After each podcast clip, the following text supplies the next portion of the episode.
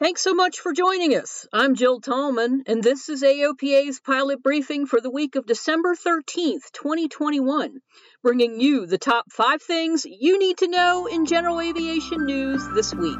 This is AOPA's pilot briefing. Your general aviation news update brought to you by the Aircraft Owners and Pilots Association. The FAA effectively rejected assertions by the wireless industry and the Federal Communications Commission that 5G C band transmitters can be activated in January as planned without putting aircraft at risk.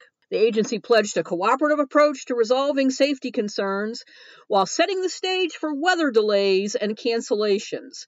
The FAA issued a pair of airworthiness directives that took effect December 9th the ADs require operators to update aircraft flight manuals to insert a limitation prohibiting all procedures that utilize radio altimeters in conjunction with NOTAMs to be issued for expected interference in specific locations once the new 5G C band transmitters power up in early January.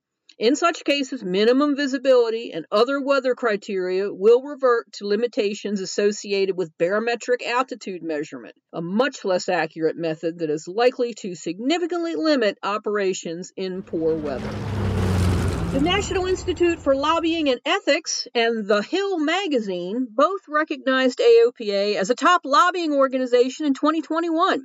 AOPA was named among other key players from the nation's biggest companies, advocacy groups, and labor unions whose voices were heard in the nation's capital. The National Institute for Lobbying and Ethics also recognized AOPA's Senior Vice President of Government Affairs, Jim Coon, as a top lobbyist. Coon was one of 100 lobbyists, political action committee managers, and grassroots professionals from across the country chosen for this distinction. The FAA has published Order 7930.2S Change 2. It modifies the acronym NOTAM from Notice to Airmen to Notice to Air Missions. The name change complies with the Federal Women's Program, which suggests that the term Notice to Air Missions is inclusive of all aviators and missions. The name change also pertains to the flight of small drones and uncrewed free balloons. The change took effect on December 2nd. The FAA has certified Cub Crafters NX Cub, a nose wheel version of its two seat 180 horsepower X Cub.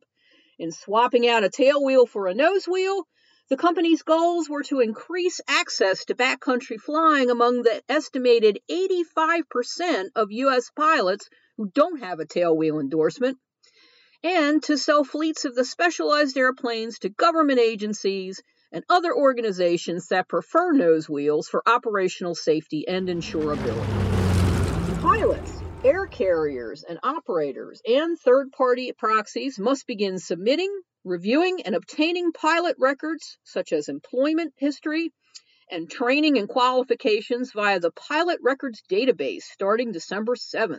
Records that have been submitted and reviewed using FAA Form 8060 10 must now be provided through the database. Users will need to create an account in order to submit, review, or obtain pilot records through the database.